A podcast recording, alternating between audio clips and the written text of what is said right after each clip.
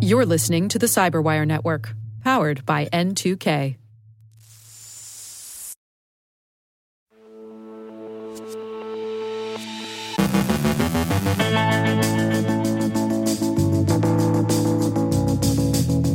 Alerts and guidelines on securing the software supply chain. Ocean Lotus is back with its watering holes. Two significant breaches are disclosed. Malek Ben Salem from Accenture Labs explains privacy attacks on machine learning. Rick Howard brings the hash table in on containers. And hey, we hear there's some weird stuff out there about vaccines, but GCHQ is on the case.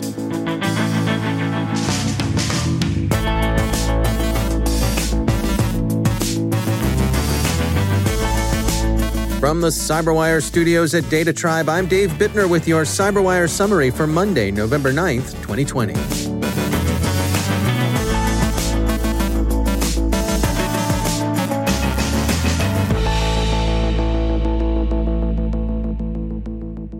The US FBI last week made public an alert issued on a restricted basis back in October.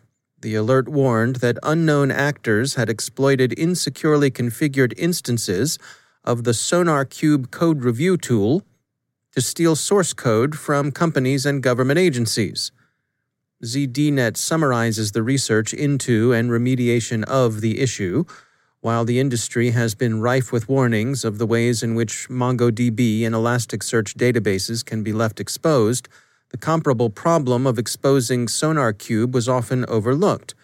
But the consequences of an unsecured SonarQube instance are significant for the software supply chain, since the tool is used in checking code during development.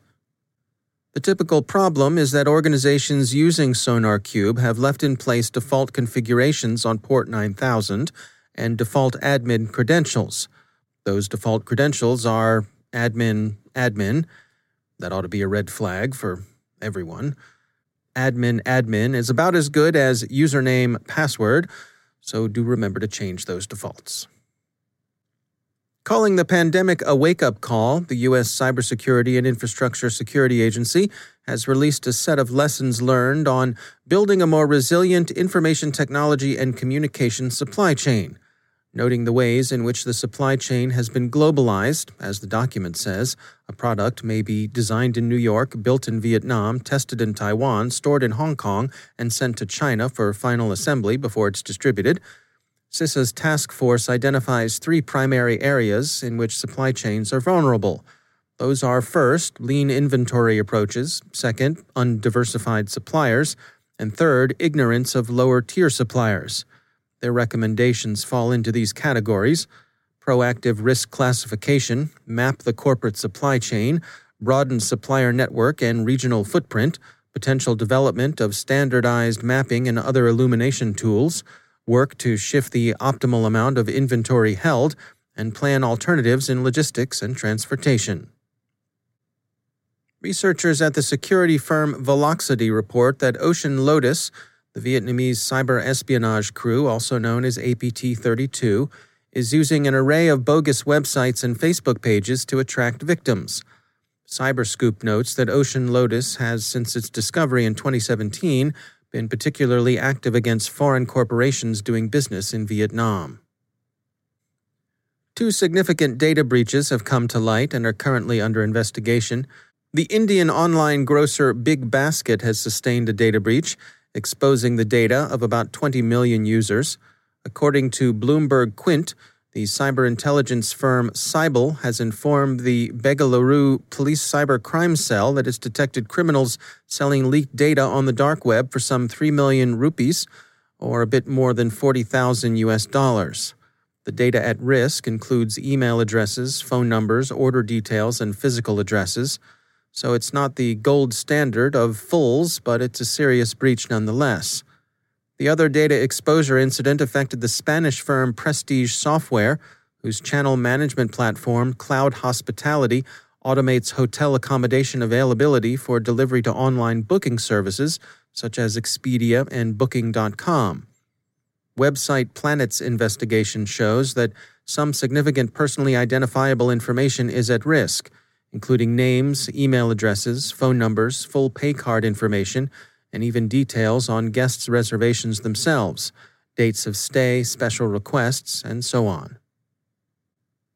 Reports say that Britain's GCHQ has gone on the offensive against anti vaccine propaganda. The Times says that the SIGINT agency is using techniques proved against Islamic State online activity against state sponsored purveyors of vaccine disinformation. It's not a comprehensive rumor control effort, but operates against state directed disinformation only. According to Reuters, GCHQ is taking down hostile state linked content and disrupting the communications of the cyber actors responsible. The campaign against which GCHQ's efforts are directed is Russian, Engineering and Technology reports. The Week suggests the motive for the disinformation is at least partly commercial, since Russia is interested in seeing widespread adoption of two vaccines developed in that country. The disinformation is directed against a COVID 19 vaccine developed in the UK by AstraZeneca and Oxford University. One might think that such disinformation would take the high toned friend of nature line that circulates in the tonier precincts of Silicon Valley or Marin County. Vaccination causes various childhood development impairments and so on. Not true, of course, although vaccines have had their troubling side effects. Consider the swine flu vaccine problems in the mid 70s, for example. No, the straight line out of Moscow is a lot scarier and much more direct in terms of its proposed cause and effect. Here's the deal. So, those eggheads at Oxford and AstraZeneca come up with this vaccine, right? But did you know that they used a chimpanzee virus to make it? Anywho, it stands to reason that anyone who gets the vaccine will turn into an ape on account of they made their vaccine from, like, some chimpanzees or something. What the hey? Chimps, man. Edward Jenner, call your office. Maybe using cowpox wasn't such a good idea after all. Weren't there all those cattle people mooing out there in the countryside? What? No? Well, maybe the whole ape man risk is being overstated here, or else there's some serious mad science going on in the Urals. But it seems more likely that this view of vaccine trials is more informed by repeated viewings of The Fly the Vincent Price version, not the Jeff Goldblum remake, than it is by the history of medicine. The whole story is more Seymour's Fright Night than it is the New England Journal of Medicine. We hope that few are persuaded by the Russian campaign, and above all, we wish GCHQ good hunting.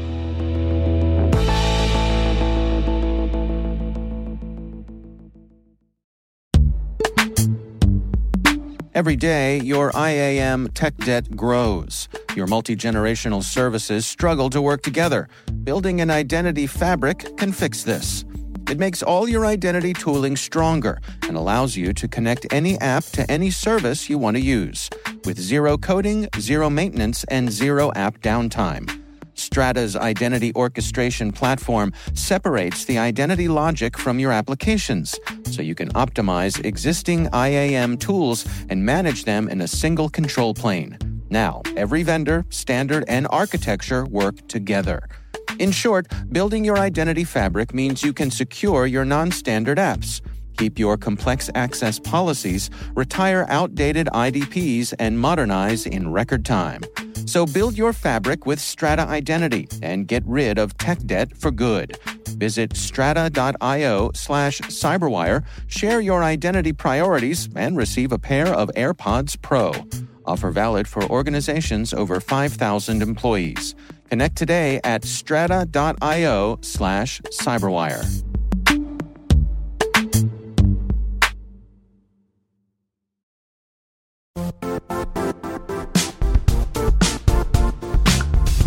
The IT world used to be simpler. You only had to secure and manage environments that you controlled. Then came new technologies and new ways to work. Now, employees, apps, and networks are everywhere. This means poor visibility, security gaps, and added risk. That's why Cloudflare created the first ever connectivity cloud. Visit cloudflare.com to protect your business everywhere you do business.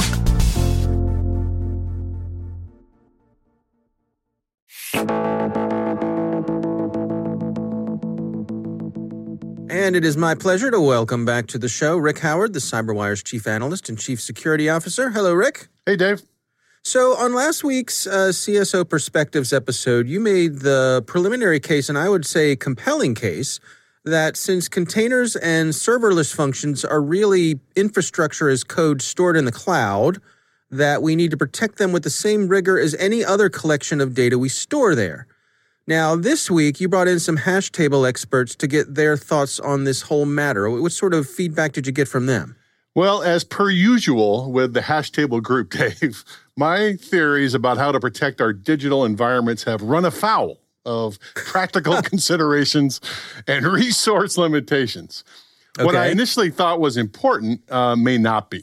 And the hmm. question I wanted the hash table members to answer was this Is there a high risk of material impact to your organization because you use containers or serverless functions? In other words, should you drop everything in order to focus resources on securing these digital assets? The answer, at least for today, is probably not. Hmm. All right. That I have to say that's not what I was expecting. So what what's their logic here?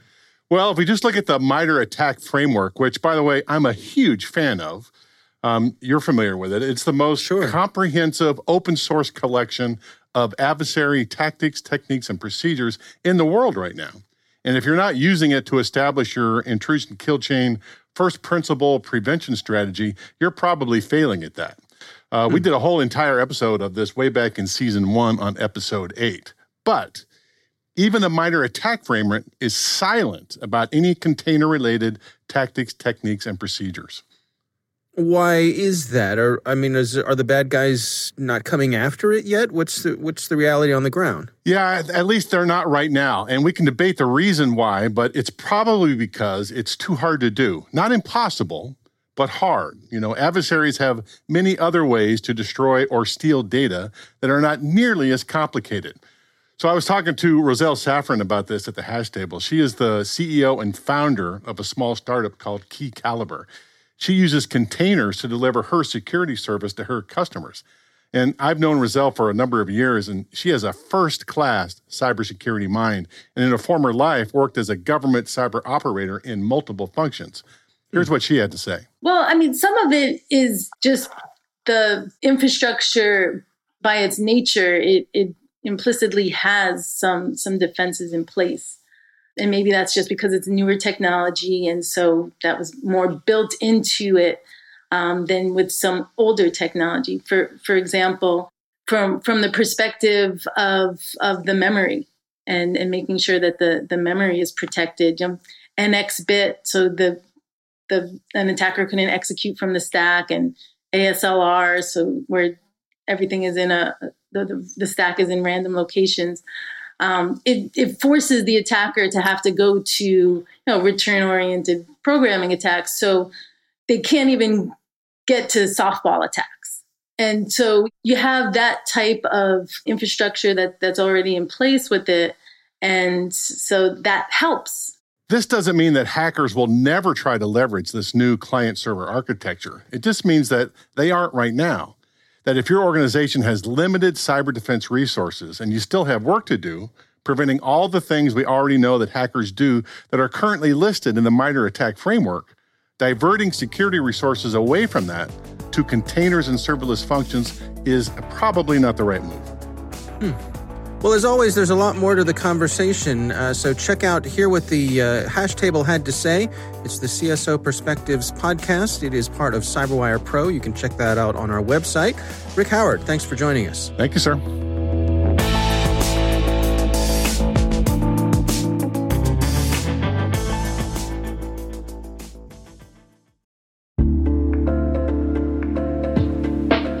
Are lengthy security reviews pulling attention away from your security program? With the largest network of trust centers, Vanta can help you streamline security reviews to win customer trust, save time, and close deals fast. Proactively demonstrate security by showcasing key resources like your SOC 2 or ISO 27001 and provide real time evidence for passing controls. And when a security questionnaire is required, Vanta takes the first pass for you. Visit vanta.com slash cyber to take a self-serve tour. That's vanta.com slash cyber.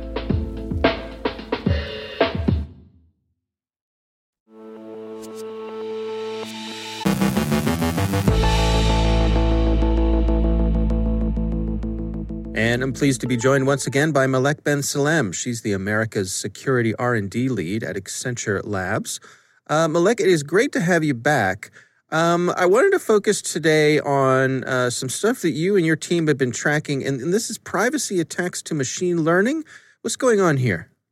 Yeah, uh, Dave, as you know, more and more businesses are using their data to gain insights into their clients or customers and, you know, using it for predictive uh, use cases. And, and that means, you know, using machine learning, if you will, um, and this has been expedited by the prevalence of data, but also by the capabilities, uh, the computing capabilities available to us on the cloud. Um, but that machine learning, whether it's performed by one company uh, on its own or whether it's performed in collaboration with ecosystem partners, requires, in, in most cases, sharing data between the different parties or uploading data to the cloud. And there are um, risks associated with that, particularly privacy risks, which uh, which is what I want to focus on today. The first one uh, comes from if if a party is uploading data um, and storing it on the cloud uh, in the clear, right? Obviously, obviously, there's a risk associated with that. Most companies do um, encrypt their data when they upload it to the cloud, uh, but that data has to be decrypted if you want to perform any computation on it. So mm-hmm. when it gets um, decrypted, then it you know there's a, there's a privacy risk if the if the data contains uh, private information. That is just you know the obvious risk, but most companies do a pre-processing step where they try to anonymize the data, uh, you know, remove any uh, sensitive or um, PII data. Uh, but we've seen that uh, that step is not enough to prevent de anonymization. And there have been several attacks where the data was anonymized, uh, but parties can take, or adversaries can take that data and combine it with uh, external data or third party data to be able to de anonymize it and to re-identify um, the individuals whose data shows up um, in, in that data set. But those are again, those are the you know the straightforward attacks. Um, but there are more sophisticated attacks.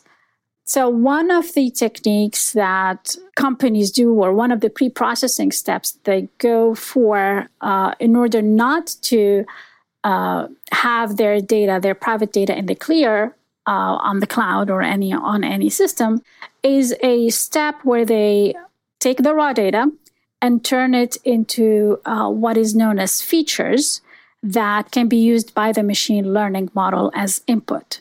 So this mm. is a pre-processing step that extracts some of the, you know, the uh, identifying uh, some, some of the features that are used to train the machine learning model out of the raw data, and then the party would take that feature data and upload it on uh, the cloud or the you know the server where they perform the computation instead of the raw data itself.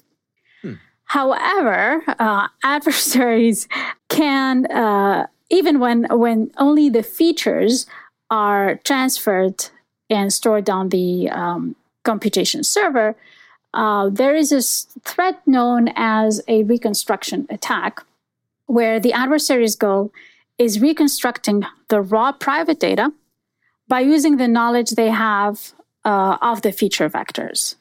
So examples of that uh, that have been performed previously is uh, are um, taking a fingerprint or reconstructing a fingerprint image uh, from a minutiae template hmm. that includes just features, uh, or uh, you know taking mobile device touch gestures uh, and reconstructing the touch events from from the features uh, that include the velocity and the direction of the of the touch. Now, in, in these cases, in both of these cases, the you know the threat was uh, resulted in a security threat. So, from a privacy threat, um, this resulted into a security threat to an authentication system. Hmm. Um, So that's basically the third type of attack. And this, you know, this can be exa- uh, exacerbated uh, by the type of machine learning algorithm that is used.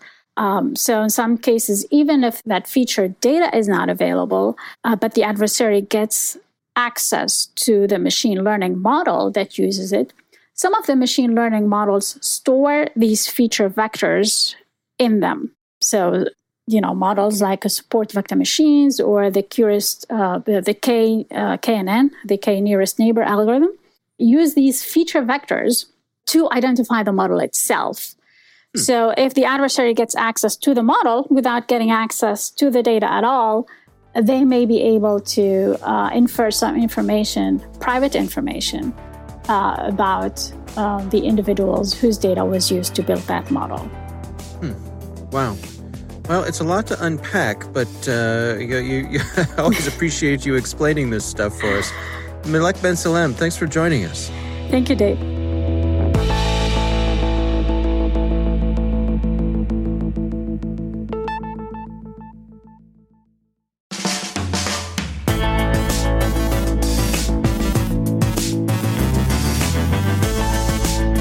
And that's the Cyberwire. For links to all of today's stories, check out our daily briefing at thecyberwire.com. And for professionals and cybersecurity leaders who want to stay abreast of this rapidly evolving field, sign up for CyberWire Pro. It'll save you time and keep you informed. Oh, what heights we'll hit. Listen for us on your Alexa smart speaker, too. Don't forget to check out the Grumpy Old Geeks podcast, where I contribute to a regular segment called Security. Ha! I join Jason and Brian on their show for a lively discussion of the latest security news every week. You can find Grumpy Old Geeks where all the fine podcasts are listed, and check out the Recorded Future podcast, which I also host. The subject there is threat intelligence. Every week we talk to interesting people about timely cybersecurity topics. That's at recordedfuture.com slash podcast. The Cyberwire podcast is proudly produced in Maryland out of the startup studios of Data Tribe, where they're co building the next generation of cybersecurity teams and technologies. Our amazing Cyberwire team is Elliot Peltzman, Guru Prakash, Stefan Vaziri, Kelsey Bond, Tim Nodar, Joe Kerrigan, Carol Terrio, Ben Yellen, Nick Veliky, Gina Johnson, Bennett Moe, Chris Russell, John Petrick, Jennifer Eiben, Rick Howard, Peter Kilpe, and I'm Dave Bittner. Thanks for listening. We'll see you back here tomorrow.